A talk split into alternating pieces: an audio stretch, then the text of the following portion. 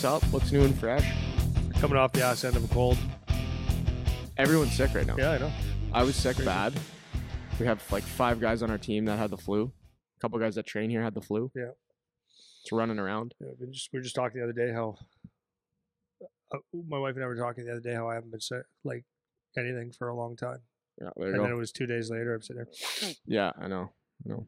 So interesting how you get sick. How it throws you off, eh? Oh, worse. Man, I, I'm pi- well. I'm, I'm actually fired up. I get to go to jiu-jitsu tonight because I haven't been for two weeks Yeah, I was gonna ask you that. because I was sick Yeah, for a week and a half, and you can't go there sick. Yeah. And then uh, we are out of town. We are in New York I've got a for the thing. weekend. Not I wasn't uh, dissing your jujitsu thing. Got a thing. Remember last year or the year before when I had a cold or something like that? I kept asking, "Is it, smells like Freon Yeah, or something yeah, like that?" yeah. I've got that again. Really? The last couple days. Really? It's just when I get sick and then it goes away. Weird. It's a weird thing. Yeah, I don't know. I don't smell that. So So I was wondering when back in the COVID days if it was uh people lost their sense of smell, smell and taste. If Yeah. that's a, a thing with it, it might be. maybe. I've been noticing. It's a noticing. weird taste. Like I was drinking the BioSteel and I'm like, it tastes like I, I threw like a, a year and a half ago. I threw a whole bunch out. I'm like, it, it's it's garbage, but it was me. Yeah, I was garbage. yeah, yeah, yeah, yeah. You're garbage, Andy. I uh, I remember because I've noticed too, just getting sick since then. Things that I don't ever remember things hitting me as heavy. Really? Like I last, haven't noticed. since 2020 when I've I've gotten sick, it's been a lot tougher.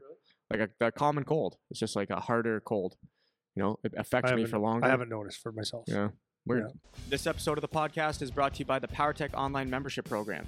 If you've been listening to Andy and I wondering, hey, how are they able to get all this podcast content out there? Well, that's because of our members. For just $9.99 a month, you can get access to our online video library, including hundreds of videos of Coach Andy teaching, and have the option for consultation calls with Andy or myself to go over anything you need. We can cover training, nutrition, coaching, parenting, agents, the junior college hockey path, whatever's of interest to you. You'll also be able to participate in our popular Ask Me Anything episodes, have access to special discount codes, and be given priority for any PowerTech in person camps or events. If you like what we're doing here and you want to support us, this is the best way to do it. Visit powertechhockey.ca slash memberships or find the link in the description of this video to learn more. So, as I said, I was in New York on the weekend, which was what a trip. Eight hour bus ride. Jesus. Got back. You know what time I got to bed? you told me. Did I? Yeah, four. I was I was in my house at four, got to sleep around five o'clock in the morning. Yeah. So that'd be Sunday morning around five o'clock. What a grind because we drove right back after late game or later game Saturday. Um, so that was fine. We went there for a showcase. It was So what was this? Schenectady? Is that what it was? yeah, that is where it was, which is right by Albany for people that don't know. Um, ish. Um, so it was right next door to Union College and RPI, which are two RPI is in the same area. like it's like That's 50 Albany, Albany, right? Albany, yeah, Yeah. 15 minutes opposite directions from where our hotel was. Yeah. So uh, we had the choice. Some of those colleges you don't really hear a whole lot about, eh? No. What's weird is they're Unless all you're in tune with it all. they're all like in the same area. Like they're really uh, not very far. So um, between New York and those coast, more coastline teams, it's not that far No. to get around. So it's not well. like there's a bulk of the population out there too, right? yeah, it's not they're, they're not flying all over the place, generally speaking, to, to play each other, you know? Um, so anyhow, and they kind of stick with their own conference. They won't cross over until later into playoffs, as far as I'm aware. Uh, we're a little disconnected from college, so we try to keep up and know what's going on over there, but it's not the same as it being right involved with it. But, uh, anyways, we're there. So we had the choice on the Friday to either go to see, well, we had three choices. We could have not gone to a game, but we went to, I think it was our the game that we ended up going to was Union College versus Harvard, or the same night RPI. I think they were playing Dartmouth. So we went to the Union Harvard game because Harvard, big name, right? So you go, man, you go to this college, the campus. So this this school, I'm gonna fact check myself, but I was hearing that Union College, like a lot of those old schools, was built in like the 1700s. I think So- you're right. I want to look this up right now. When was Union College? Yeah, 1795. I was going to say Union College. So the the buildings, just the campus, super cool. Because all the buildings are super old. Uh, Was, it- was it a, like I I don't I could be on a college campus right now. I wouldn't know it. Is it a big campus or Not No. really. It seemed we didn't go through the whole thing, and then there's some depending on which university or college you're at, some of them will have buildings that are off campus. So they have their main little kind of neighborhood of buildings, and then there might be some off, like University of Windsor. They have the campus by the bridge, but then there's like a couple of the centers are down more downtown, so they have related pieces. But uh, for the most part, it's all. It seems like it's all kind What of type of school is Union? What does it focus on? I don't know. I'm not sure because I know like RPI is a, uh Polytech Institute, which is just technology type stuff. So it's not clear to me exactly what if they specialize in anything in particular. Um, but like different schools are known for different things, so I'm sure there's something. But I could and I could look it up, but I don't really think it matters too much. It's Not probably for this conversation, to be honest. no. Oh, well, actually, it, it ends. It, it is right here. Highly selective liberal arts college. Yeah, they do have engineering there too, but one of their one of their they're ranked one of the top colleges, whatever. So, anyways, super old school, which is cool. We went to the rink, and the rink was old school, which was sick. So it was an old dome kind of barn, really echoey. Everything is wood with the uh with the Union colors. So, we we went- so character coming out its ass. Oh yeah, oh yeah. Like it was great. I had I took a video of it. I sent you one video of it uh, because it felt almost like uh, the old Windsor Arena kind of feel, but a little bit not as dirty, like not as not as grimy. yeah, yeah. So it was a little bit it was a little bit tighter in terms of like the cleanup of it. So there's probably 3,500 people, 4,000, eh, maybe not four, but maybe between three and four, I would say, um, that were there, full house, which is cool. And they're just it's like it's a small town, like it's same thing. It's not a ton of it's a university town. There's not really much else around. When you get more to the Albany side, I'm sure there's more going on there, but I think Albany's the capital. I'm not. I don't know, but Albany. Maybe I'm wrong. I might be right. I don't know, but Albany would be more like a major city. So it's kind of like Albany and Syracuse are like the two major cities. There's about I think an hour, hour and a half between the two, and then Union is a little off Albany, kind of in the middle of. Would be like a county, kind of from my, what I could tell. Maybe I'm wrong, but this is kind of what it seemed like. Um, anyhow, so we watched Union play Harvard, which was unreal. So they have the whole thing, the band, the student section, the whole college experience. And man, I'm just a college guy. Like I am just a college guy. There's nothing nothing better for me than you go to the campus and and to your point you talked about before how some of them it's too much. For They're me, it's too much. Yeah. This is like not I even think for you it wouldn't be too much unless the band and stuff is too much, but the building, the amount of people that are there, I think it's like seven or eight, but never. if you if yeah whatever it is. So it, it's usually more than ohl for some of the big schools right on average. So they they would all be in the same if you go to michigan or whatever it'd be the same as maybe going to see like london knights where it's packed house like that. And a lot of those big 10 schools are probably like that um the major hockey schools at least. But this was nice because it was more like uh ohl size and style so it didn't feel like too much the rink wasn't too new it didn't have all of the yeah, brand new old- everything That old rink is is. Um, I like the old rinks. It gives you a different. It's a lot of character. Yeah. So that was the vibe that you got being there, which was cool. Um, and then the game itself, it's just these guys are just so good, man. And they're good in a different way than when you go watch an OHL game. The way that I was describing it to you, which was the same as when I was playing. It's there's no difference, but it's like everything everything was just hard. Like it's just a hard game. Like they play like their passes are hard, they hit hard. Everybody's feet are moving all the time. They're on pucks fast. Like, everything about it is just fast, hard, heavy game without fighting. They don't fight. There's no fighting. So it was really interesting to watch and to watch my guys watch, like our team watch, and see what the actual level of these players are. The average player, if, even that the, the bottom end of the lineup, guys that didn't get a lot of ice, they all are still on the same page of, you know, the heavy, the hard, good passing kind of teams. Um, and it's the the biggest thing that I notice is the consistency through the lineup with respect to that. You know, so I know I don't know how much we've talked about before. I don't know how much college you pay attention to, but I want to kind of talk about some of the differences, some of the similarities, and how to build a good college style versus OHL style player, or if they're the same, and what kind of what the differences are between those two, because those are the main options that people talk about between CHL, NCAA. So first, want to get your thoughts on let's say the college game in general, and then maybe you can do a little bit of a comparison to uh, the OHL and kind of how you feel about those two things, and we'll kind of see where we go. So I there. can't really. I, honestly, I can only hear what other people. I can only say to other people here. Uh, I don't know if that's a sentence or not, but but yeah, because I've I've been to Notre Dame, Miami, uh, Michigan. Um, Like to watch no- games Yeah, in yeah, yeah, person. Yeah. Yeah. So I've been to like maybe six, and and uh, I thought the hockey was good. I thought it was very good, obviously. Um, st- from a style, I, I- I can't really remember the difference of the of the style, to be honest with you. But one thing I did notice was it was an older league, so you get older players. You're going to be, you know, might it might be faster, it might be harder in, in some ways. Could be, uh, it's a more mature player, right? So that's the one thing I noticed for sure.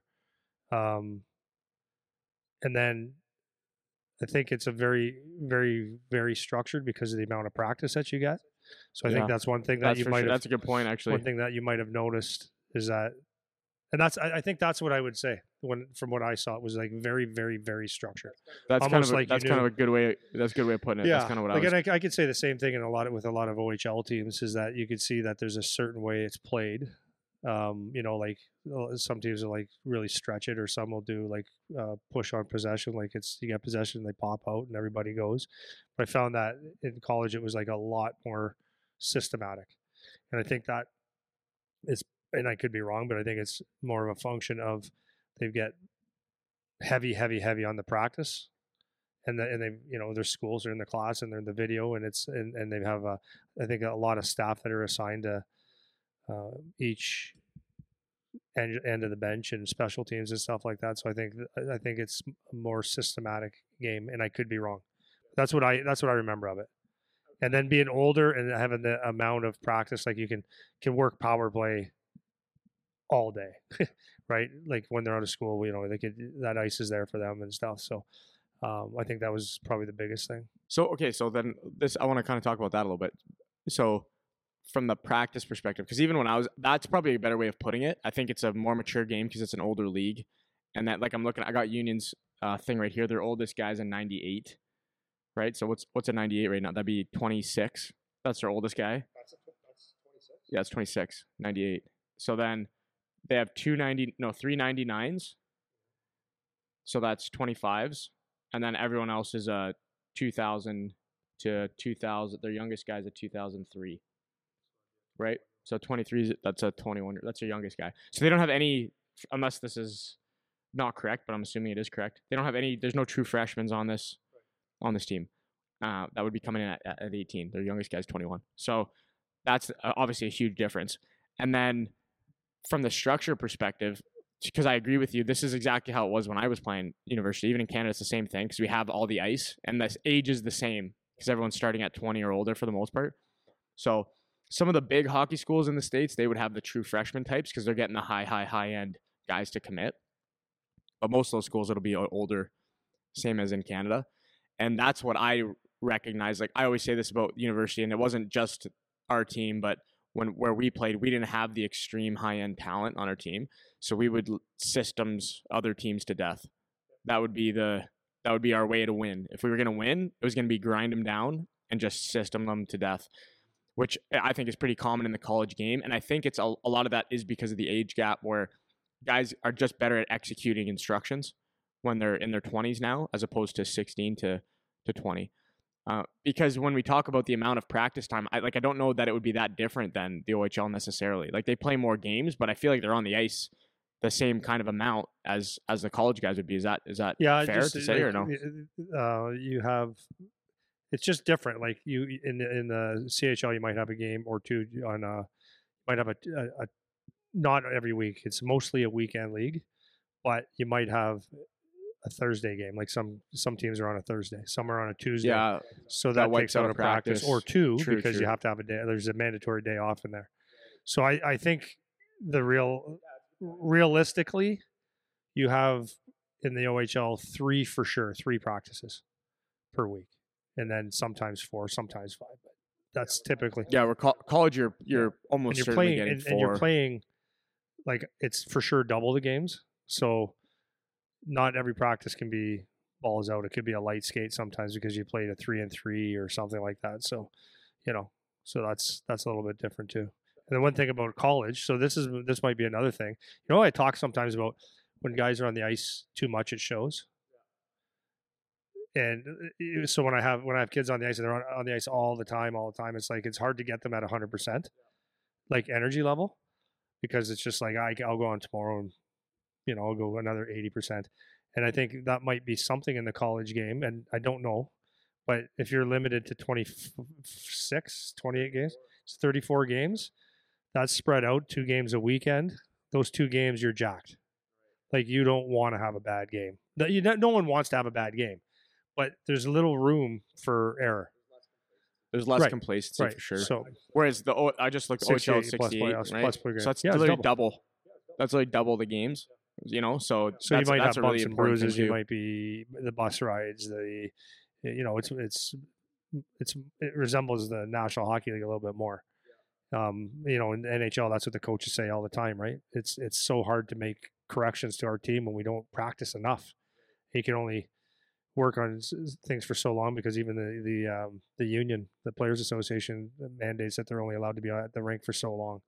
So, so I think that makes a big difference. If you can get four quality practices a week, two games, and there's a rest day most likely in the colleges, then I think you can get pretty jacked up for your two games on the weekend, and it's executed very very well. So you're looking forward to that game. Like it's not like you have a you know if I lollygag it a bit, it's like there's, a, There's another yeah, one. You got to Yeah. you got to make sure. Yeah, There's less of that. just a thought. because I'm some, thought. well, I'm I'm thinking even of like the the travel schedule. So like maybe this isn't that different than what it would be for the OHL, but just this is the this is the ECAC conference, right? Which on the map it doesn't look that far. Like I guess Princeton to Clarkson would kind of be the farthest road trip, which looks like it's a hike. But I know for in the OHL the the travel part of it, I feel like would be a lot more demanding than than this on average because most of these like this is also split into kind of two divisions. So I think yeah, like I think on it's kind of like this side or the top are together, um, whatever the top five six teams, and then the other ones are on on the other division. So I think the travel time is not as is not quite as demanding, um, but those are all things that factor into why, to your point, that that game is is just a harder game. It seems like a harder game, but I think the biggest factor that that kids need to recognize and understand is that age difference and how much different uh how much different a 20 year old hockey player is than a 16 year old it's just so much different because you're probably you talked about this last episode how you don't really settle into the kind of player you're going to be really until you're like 18 19 or so. Um, and it's important to know that that that difference where now you're playing as an adult where you're 20 21 up until you're 26 even with some of these guys it's just way different like the maturity level and your ability to execute your size and strength all of that coupled with the fact that you have less games the intensity of the game was just really jumping out to me over what I noticed with with OHL in particular, but probably CHL uh, more broadly, because they're not kids anymore. You know, so in the in the OHL, you might have the odd guy that's a man, but most of them are they're just kids. Like last year's a Braden guy that was on Charlie Sheen. Like there's a man, full beard. This guy's he's grizzled up. Arbor he's, when he's he a was man in playing. uh, his overage year, Yeah, he looked right. like he was thirty. Yeah, but then you look at guys that are coming in at 16. Like that's that's your you're just starting to hit your prime Well, development and- years and- at and- 16. The opposite is true too. If you're playing college hockey at 25, 26, you're kind of in your prime. Like you, you'll probably not get a whole lot better than that, right? Whereas an OHLer at 19, 20, he's just he's just getting there. Right. And that's what's interesting with a lot of these college guys. A lot of them will never go on and play, just like the OHL. It's not different, but a lot of them will never go on to play any better level than this. And I'm watching this game like, wow, these guys are good. Wow, these guys are good. And they ain't going, like, a lot of them, almost Well, all of them are not going to be going anywhere. Answer is most of them are going no, like not nowhere. Most of them are not having a career in hockey. Some are. Exactly. And they're unreal. All of them. It just like on the their individual skill set. I always talk about this with respect to development. Like you need to be able to take your individual skills for granted so that you're not thinking about it and you can just play the game now and just worry about executing and to do the game part. None of these guys have to think about their passes. None of them have to think about their skating. None of them have to think about their puck handling, their shooting. Everybody rips it. Everybody can handle the puck. Everybody can skate. Everybody forechecks hard. Everybody backchecks hard. Everyone knows their assignments. It's just it's amazing to watch how elite level these guys are, while also knowing that they're not going to move on. You know. So if you just think about that, okay, so the max is I don't know if that is that the age limit in uh, U.S. college is twenty six. 26 i don't i don't know that there's actually a rule on how old you can be in canada like you could in theory come back when you're 30 if you haven't already played your four or five like you have four or five years of eligibility and then that's all so once you play that you have to either change school. Just from a development standpoint, whatever. like we're, when people, this is something people should always think about. Like when you're, we'll go in ten year increments, right? Ten to sixteen, so that would be ten to you could be eligible for CHL at sixteen years old. So think of the improvement you made in hockey. Like obviously, you've eh, from not playing at all or very little to practicing and getting out on the ice, and then you practice a little bit more and you play games and you get a little bit older, a little bit stronger. Your reps get more, blah blah blah. You know, from six to eight, eight to ten, there's huge improvements. 10 to 12, 14 to 16. Just think of that gap of how much you've improved. A lot of people get it when they are doing their development, they can kind of go, they can look at someone three years ahead of them and they go, man, I got a long way to go. Or um, can't imagine what their hockey could be because, like, let's say they get to the OHL or CHL that first year and it's like, it's fast, it's hard. It's like, yeah, but it's like you're playing four, sometimes five years older than you. You have to imagine that's why you have to continue to do the work and understand that take the 26 year old college guy that's another 10 years. That's another 10 years of development. So that's what i always try to explain to people it's like that's what i mean by being 13 14 15 16 and saying oh man like my shot needs to get better. It's like yeah that's fine.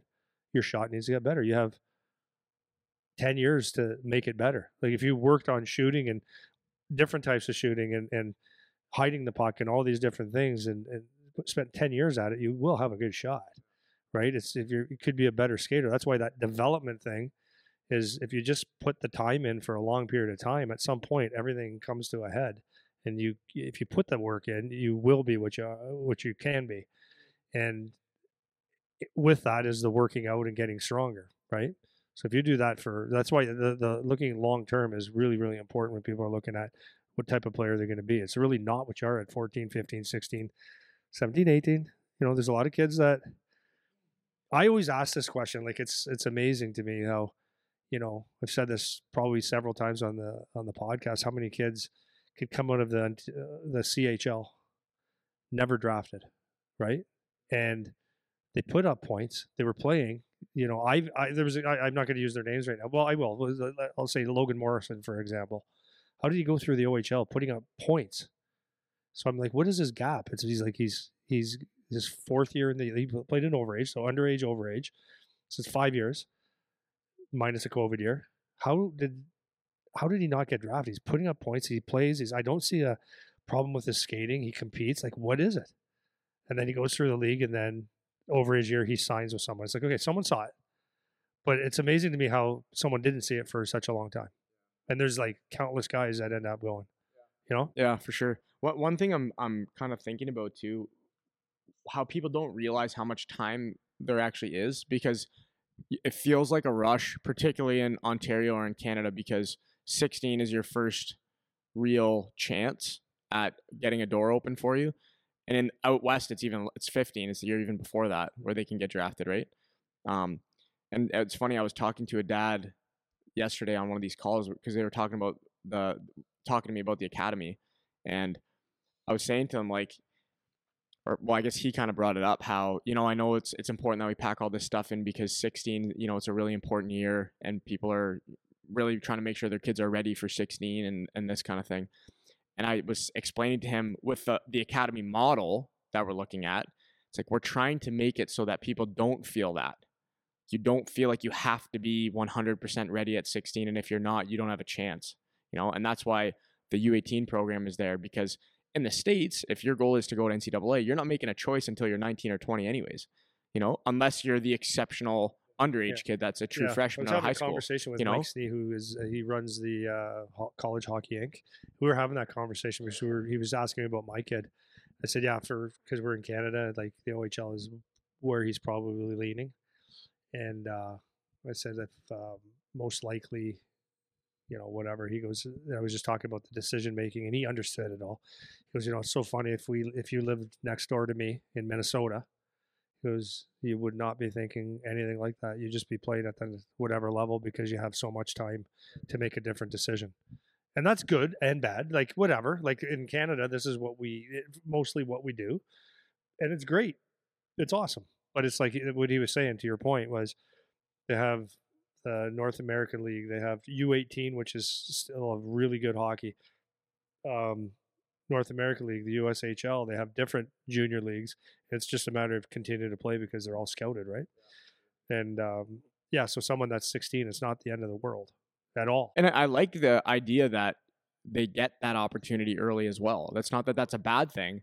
But the negative part of it to me is when kids feel like it's over now because it didn't happen right when they're 16. I was that's what I was saying to this dad yesterday. I'm like, this is their they're just starting to get into their growth.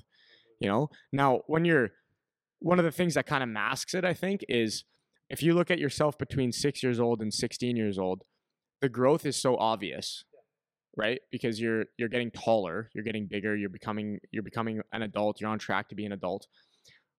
Around 18, let's say, you're probably not going to get too much taller for players for play for, that's for would be for boys. Yeah, that'd be for for boys. For girls, I think it'd be a little bit sooner than that. But for the guys at 18, okay, you're you don't really get much taller. So you could kind of there could be an illusion there where you feel like okay, 18, I'm kind of done. But now I'm just I'm showing you the roster, and it's like there's 26 year olds on this team. There's 25 year olds, 24 year olds. That's still another four or five years that you can be developing where you hit your prime because it's the average age, like in the NHL, the average age, age of the players now 23, 24, 25, something like that, right? Early, early mid mid 20s, I'd say. And for guys to say they're in their prime as a player, it's probably that 25. Yeah, I actually area. think that uh, I don't know 100%, but I've heard it a couple times that the actual prime of a player is like 27, 28. That's when that's when you okay, kind of peak. interesting enough because I was I was listening I was actually listening to Gary Roberts podcast the other day, which by the way, guys, if you want to listen to a good podcast about becoming a player, I was I was going to mention this to you. Actually, I forgot. It was on Ben Pakulski's podcast, which is Mus- Muscle Intelligence podcast. He's a Canadian bodybuilder. He did a podcast with Gary Roberts just recently. What a what a podcast! Awesome, awesome listen. Uh, and he was talking about how the average age is That's getting what I was going to say because guys, because contracts and Yes. So so maybe that's true, but your prime still in terms of your body output, let's say it's mid 20s. So even at 18 when you're physically maybe your growth has stopped in terms of your height, maybe even your weight, your body composition can change a lot. The amount of muscle to fat ratio can still change a lot. All those things can still change even though structurally your body could look similar when you're 18 as it does when you're 25. Like for me, when I was 18, I'm I'm still the same height and about the same weight as when I was when I was uh, 18. Right now, you know, I'm 29. So for for all these guys, and if I could explain how much like way better shape I was in when I was in college at 20, what would have been 25 when I was my last year, 24 in my last year. So I'm 24 years old. I'm in way better shape than when I was 18. I'm way better at hockey than when I was 18. I can play and execute way better than when I was 18. But I am physically about the same as when I was 18. You know, so there's an illusion that the growth stops when it doesn't stop around that time. So it's important for people to understand especially in Ontario because we put so much emphasis on that 16 year old year that there's option beyond that and there's a ton of development years that go on beyond that. Yeah, and a lot, a You lot what I of mean? it comes down to ego, right? Like, and I get it. Like, obviously, you get it. You want to be the best sixteen-year-old. You, if you're going to go, if you would like to play in the CHL, and you could get drafted first or top five picks, like that's that's awesome for the ego. That probably tells, maybe sends a message that look out, here comes a future NHLer, right? It's, it sounds a lot better than being drafted in the seventh round or ninth, right? Um, so and no different than the NHL, right? If you're drafted in the first round or drafted at all, but if you're drafted in the first top 10 or something, it's like, okay, this kid's got a future, but a lot of things still can change, right? So, yeah, anyways. one note too this will be for people that always ask us about goalie stuff because uh, again uh, just a caveat i'm not a goalie i know nothing about being a goalie but i was having this conversation with a goalie yesterday because they were asking about what do they do their next few years and for goalies they're automatically on a later development track just because of the nature of their position. So there's only two goalies on a team, which is way less players. There's less goalies, people that want to be a goalie, which makes up for some of that. But there's only two spots on every team if you're a goalie. Those guys on on average, if you look at the average age of a goalie in the OHL, it's a few years older. So for typically. so it's a few it's a few years older. So what I was saying to the goalie that I was talking to yesterday is you might your starting years as a elite goalie, and you could probably speak to this in the OHL. Most starting goalies are in their fourth or overage year in the OHL, right? Third, Yeah, fourth, yeah, or un- overage year. Unless you're in Mississauga, most these- of the they got starters. Two young, unbelievable goalies. Unbelievable. Yeah, yeah, I know Yeah, okay, so I'm just yeah, I yeah, just give there's the it- throwing them a exception, right? bone There, you know. Yeah, yeah, yeah, yeah. But for for the most part, they're going to be third, Yeah, fourth, fifth year probably goalies as the starters. when, when I think when the organization actually trusts you, that you've you know you've you've backed up or you played, you know, maybe fifteen to twenty percent of the games, or dressed not even played that many, just dressed some and practiced a lot and got bigger, stronger, and got some coaching and stuff. Yeah, your first year you're gonna get some, maybe. Second year you're probably still a backup goalie, and by your 18 year old year, like draft eligible year, you could be a starter. You might not be, but you don't need to have four or five. It, that's the same with a player. You don't need four or five really, really good years.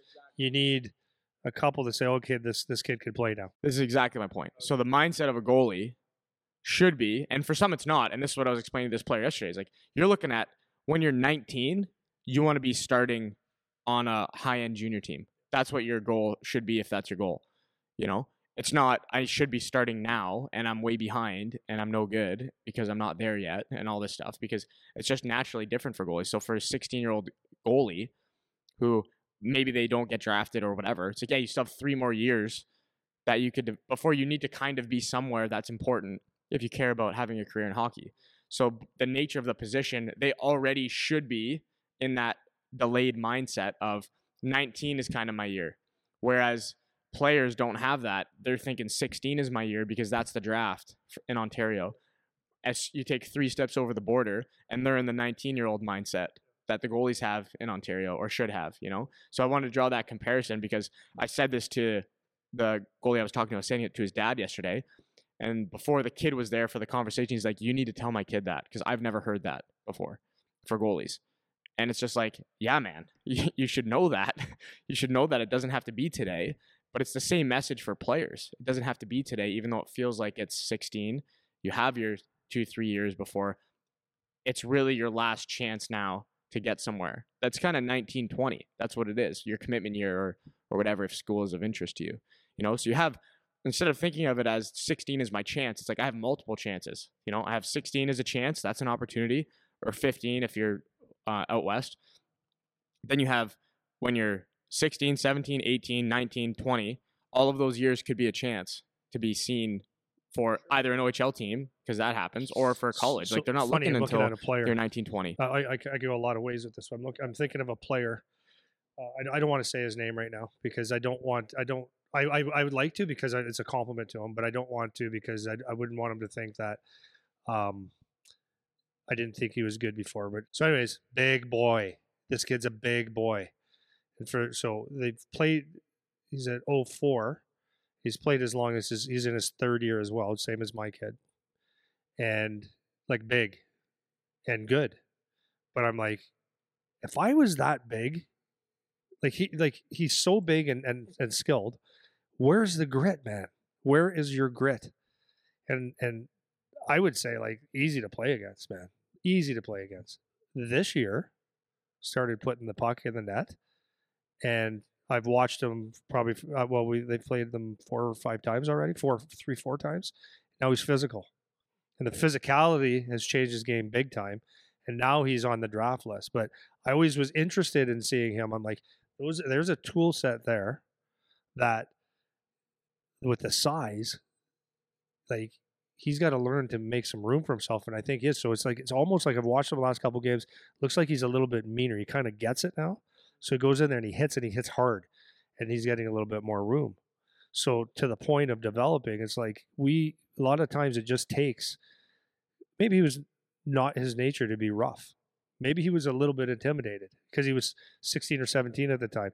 Now that he's 19, and he goes, okay, now I can play this game. He's just made more confident, and it's like, oh, this works, and it maybe takes that long to get it.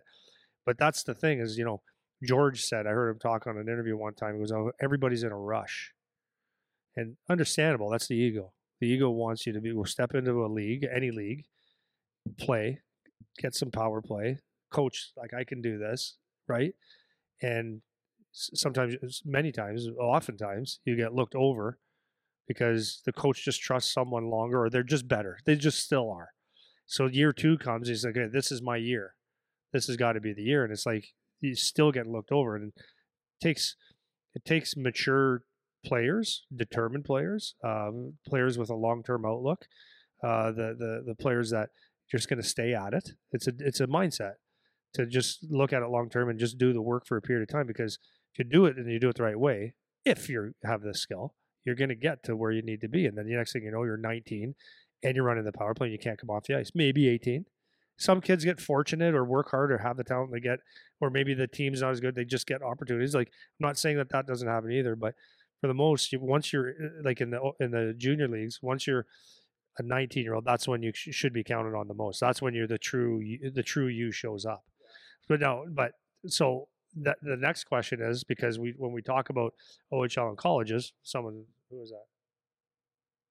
Okay, nobody. Um, for the most part, pl- people are playing there with the goal of playing in the National Hockey League, right? That's OHL, CHL colleges. You know, that's that's one of the goals that most players have. So uh, what you look at when you're playing is, oh man, I, I, if I'm not on the power play, I'm not going to get points. If I'm not the penalty kill, people aren't going to notice me. If I don't do this, uh, I need more because if not, I'm going to get screwed. It's going to be someone else's fault. But the neat thing is, is that NHL scouts are not stupid. They know what they're looking for. They see what people do in certain situations. And does getting points help? For sure. If you get on the power play, you can show that aspect of it for sure.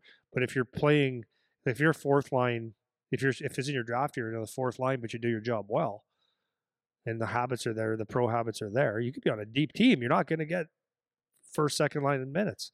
So if you do it well, they see that. So that's where, you know, and that's why a lot of times people, someone will get drafted to a National Hockey League team, and people go, well, "How did he get drafted? Did get eight points?" And and 30 minutes. That's not a lot of penalty minutes or whatever. It's but they see what they see, and then all of a sudden later on it reveals itself that oh yeah that, that was a good player. These nhl scouts aren't stupid. Right? Yeah. Yeah for sure. Well the, i think my the my moral of my story bringing up the ncaa thing because it was just it was so nice to watch this game. It, it actually made me miss playing. This is the first time i missed playing wow. just because of the it's one of the first times I've missed playing in a long time, just because the competitiveness, like how hard of a game it was, hard skating, hard hitting, gritty, and everybody was doing it that I'm watching, I'm just like, man, like this is fun. Like this is what I miss. I miss this like college hockey style game, playoff game where it's everyone's really competitive. And it was really nice to watch. So I was trying to I was talking with our guys about it a little bit after, and I was explaining some of the qualities that make those players as good as they are. Uh, and I want to talk about that a little bit from the college perspective of what I noticed, and then from the OHL perspective, you can talk about what you notice, like being a player that can be successful at that level, um, because it's not the obvious skills, because everybody has the obvious skills, you know. Um, for example, all of our guys, like with our U18 team, it's like I want it to be like bar down, snipe, dipsy doodle around a guy. The highlight reel is what they think is valuable. A lot of them and that's what they're looking for. I can tell that's what they're looking for, with the exception of a couple of guys on our team, which those are my favorite kind of players because they're doing that stuff that I know is transferable to a higher level, like I, we always talk about. So, a couple things just for me that I noticed in this game, um, Union versus Harvard, was the passing. And I know you're big on passing, and this is like one of the most taken for granted, or not taken for granted, most overlooked skills, I think, in terms of when our kids are developing. And I've learned a lot of this off of you. You were the one that first pointed this out to me. Every single pass that these guys are making, every single oh, uh, high, high percentage of these passes without effort are on the tape. And they're hard. They're crisp. They're not floating. Whether it, even if it's a sauce, it's like it's it's a well timed sauce. It's when it was appropriate. It's It's they're not forcing plays when lanes aren't there. They're opening up passing lanes by changing angles, and a lot of it looks like it's taken for granted, where they can just do it without thinking about it because they've just developed the skill. Right, that's one. And then the second one that I noticed, these are kind of the big one too, and then you can throw your thoughts on it, was that guys are just moving their feet constantly. There is no coasting. There's no there's very little gliding. As soon as the puck moves, the closest guy is, is now after it. As soon as it moves again, the closest guy's after it. If there's a loose puck, they're after it. Guys are just constantly moving. They're constantly moving. And those are the two big ones. There's the next tier of it would be, you know, fin- like finishing your hits, good sticks, like sticks on hands, breaking up plays, gapping up quickly, all those little things that you don't really learn to appreciate or even really know about until you've had a good coach or you've played at a higher level where the coach bakes it into you. Um, we were looking at video the other day from it was a Michigan Michigan State game, and again they just have their systems tightened up. Like everyone knows what they're supposed to be doing, but each individual player, when it came to their roles and responsibilities, one thing I noticed is how well they can gap on guys. Where as soon as the sort out happens in their D zone, for example, it's like everyone's right next to their guy. Like everyone finds them. It's just like a magnet. Like they're right on them as soon as the puck is anywhere near it, everyone's in work mode now. Everyone's got their shovel and they're just going at it to dig pucks out. So um, none of that stuff is the sexy stuff. It's not. I'm not talking about shooting. I'm not talking about deking. I'm not talking about wow, what a great skater. Like I'm not talking about any of that stuff because all that stuff is like baseline. You know. So those are the things that I noticed from the college game so you can either talk a little bit about those skills if you want, and then go OHL. Yeah. So like, let's just go with the passing, right? So just take that as a skill.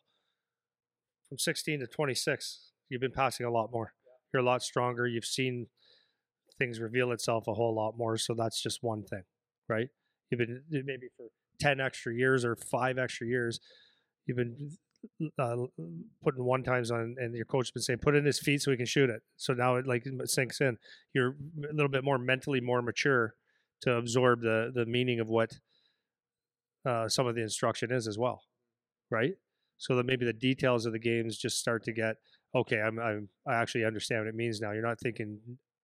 I'm not saying that you wouldn't think individually, but I think you're thinking more along of, of being a, a team in, in the team concept, team winning right? So from the passing, from the passing, I mean, you just look at every level as you get older, the passes are a little bit crisper, a little bit harder, right? You've you've taken instead of one year of hard passes, you've you've had eight years of it or six. So that's that that seems to be it makes sense to me. Um, and then just size and strength.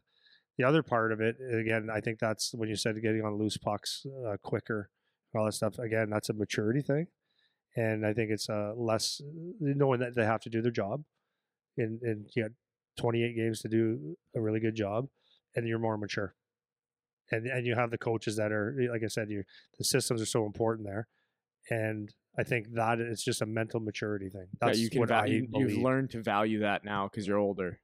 Right, right, right. So that's number one. So whereas you get in the OHL, CHL, any junior league really, 16 years old, 17 years old is still a young hockey player, right? So you haven't, you, might be thousands of passes difference from that other guy, right? And and you're still not that not as strong. You're learning, you know. The other thing is that hard to find. Um, no, I wouldn't say hard to find, but it's it's you're less likely to find a, a team full of uh, at 60 like a OHL a team full of players that are all about the team. It's mostly about themselves getting drafted, signing a contract. Look at me, uh, and and learning to be a team player. Truly, like truly, everyone says that they are, but truly, when the you know, do can you accept that that guy he, will score on the power play and he's better than you at it. If you do your job, it helps the team. Like it's it's that. I think the the the younger you are, the less likely that that's going to be. So when you see that, you know, like the rising tide raises all ships on the ice. That's why you'll see uh, the older guys playing hard. That's why in the NHL too, it's their job too. Um, and and talking about the um, these are the uh, the not the sexy things. I just got a text from Dale today, so he's one of uh, my buddies that I work with a little bit. Um, and he said, so we talk about this is PJ Stock said I, I don't know if it was on an article or a uh, podcast. He said he watching three games right now. This is I'm trying to see the date of this. Uh, twenty that was yesterday, twenty seventh. Yeah. PJ Stock. I think I've heard him say this before. You hear this a lot. Watching three games at a time right now. So this is NHL hockey. Crazy, almost every young player in the game plays the same. You can switch jerseys with 20 of the teams in the league and you wouldn't know the difference. What happened to a checker, a role player, a grinder, someone that throws a hit? Right?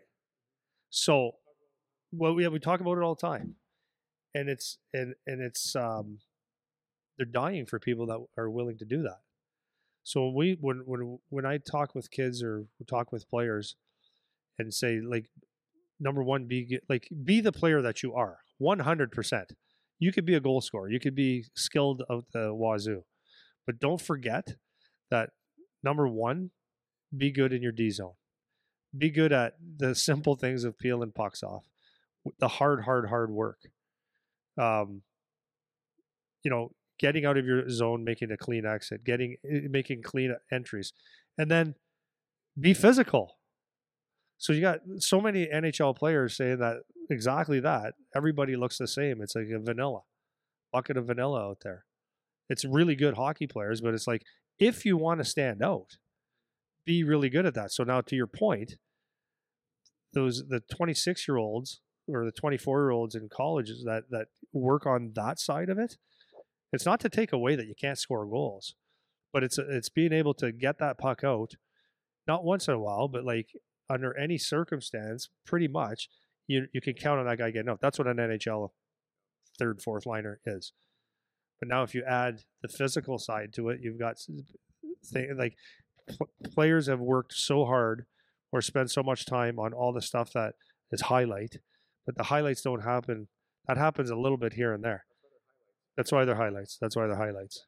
It's it's it's stop the guy from making a highlight, right? It's the the guy that does the simple things and makes it hard on other players to play is is is kind of like we said I think a couple podcasts ago is the new high skilled guy because you, you value high skill but now they value and that's why okay so now the newest I'm not saying this is what you want to be because I, I I in a way feel for this kid but like the new kid that uh, has been called up to New York Matt Rempe so he's six foot eight right six foot eight first shift fought Matt Martin one of our guys on the wall here and then it, like in five games had three fights and and okay so that's that's a way to do it. Um, it's a, and definitely I know people say, "Well, that's not eh, hey, eh, okay, it's not hockey then, whatever." Sure, he's making a living now. Now it's not.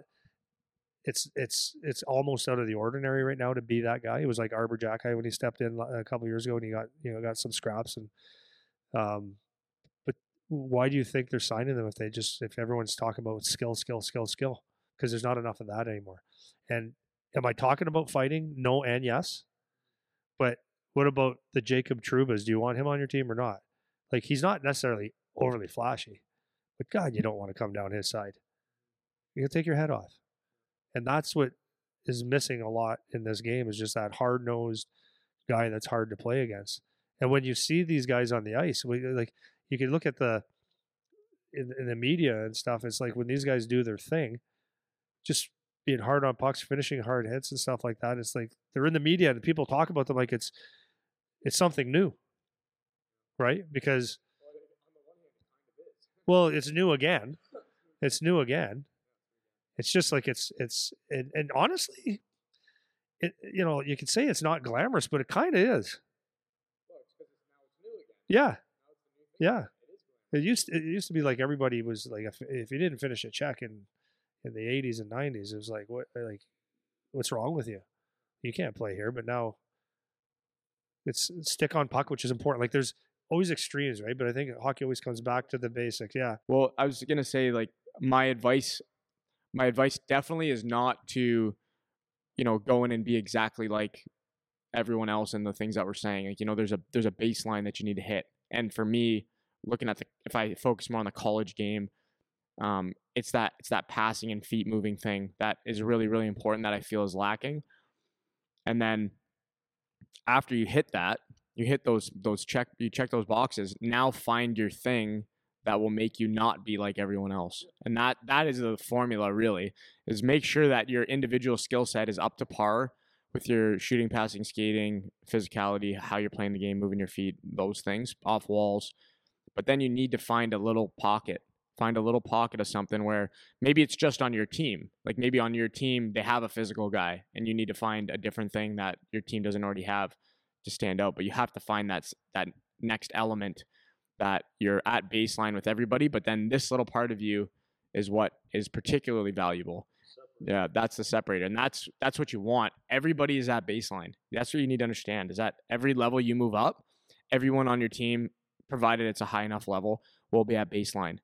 So if you're just baseline, now you're vanilla, and maybe baseline the year before you were standing out because not everyone was up to that level you know but every level you jump that baseline is now higher. It's higher and higher and higher and higher. So you still need some kind of a separator. You have to find one. And you see that you see that sometimes with guys that are are um changing their roles as they move up you know? We've talked about chris draper and how he did that when he he went from being a scorer to a shut it down guy and stuff like that you know? So So adding to that is the baseline, right? So would you I think no, I'm trying to put a sentence together here. Cuz I'm trying to actually sound smart. I don't know if that's going to happen. But you you- so you want to have some grit like we're talking about that quote or whatever. You want to have some grit, you want to stand out in a different way. Now, you could be a kid uh, you you still have to play. So you can go out there and just run around and hammer people and stuff like that. That's not going to be good enough. That you don't meet the baseline. But here's the question: We talk about this and talk about this a lot of times. Would you rather take a team full of guys that will run around and hit everything and block shots and chip it out and be as gritty as you possibly be, or a bunch of guys that are super skilled?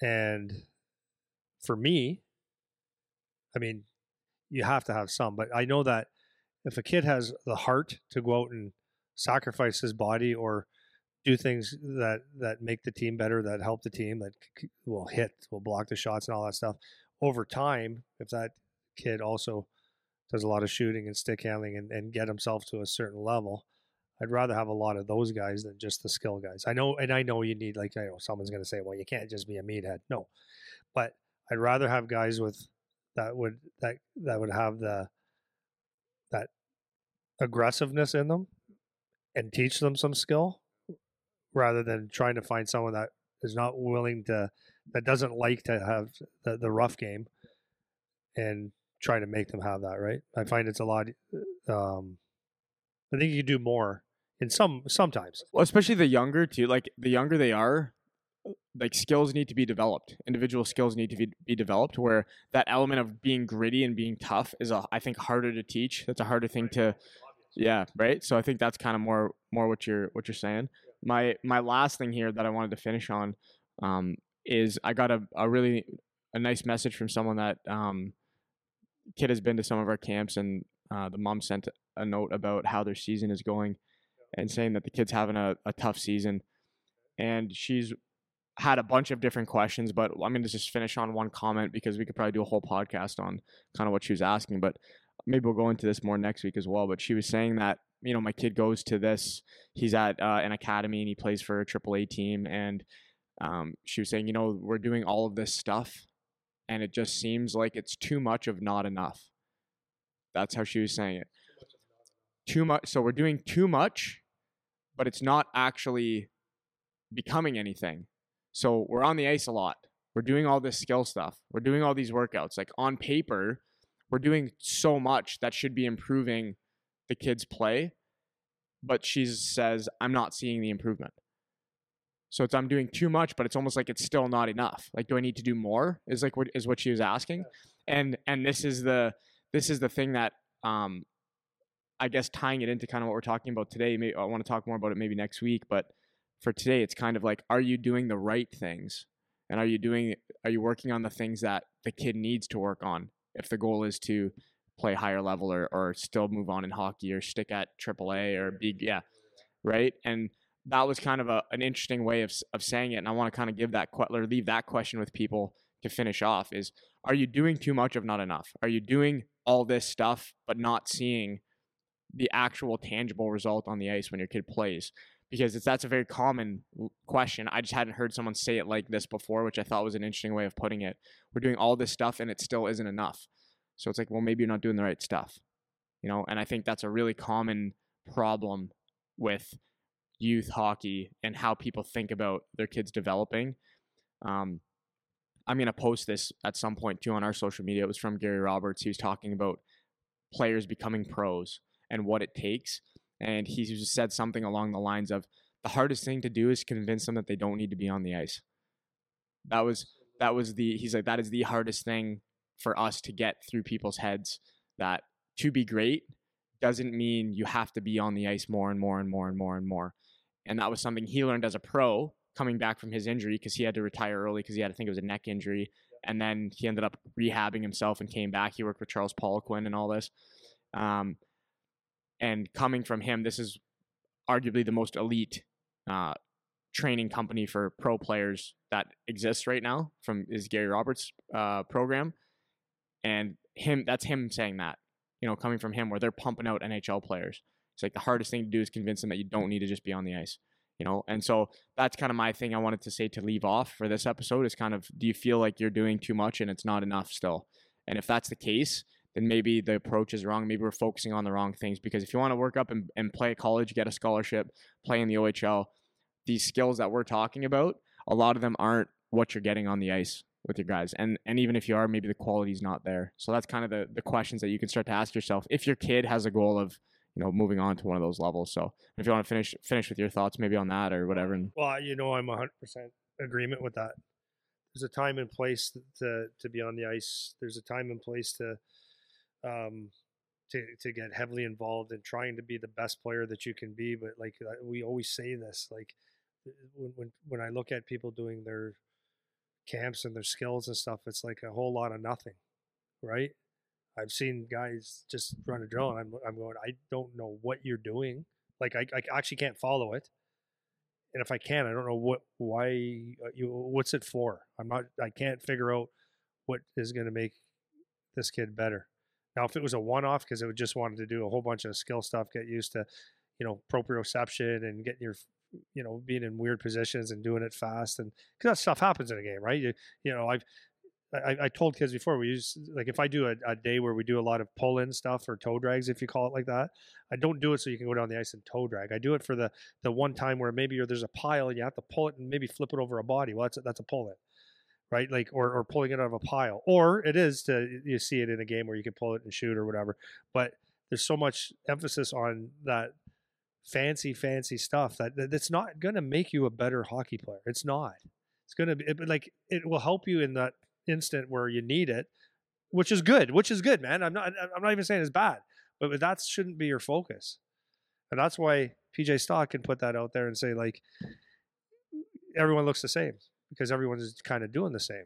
Everyone's following everybody else, and that guy's getting another hour of ice. Well, I need another hour because he's going to be better. Goes to that lady's point is we're doing a whole bunch of.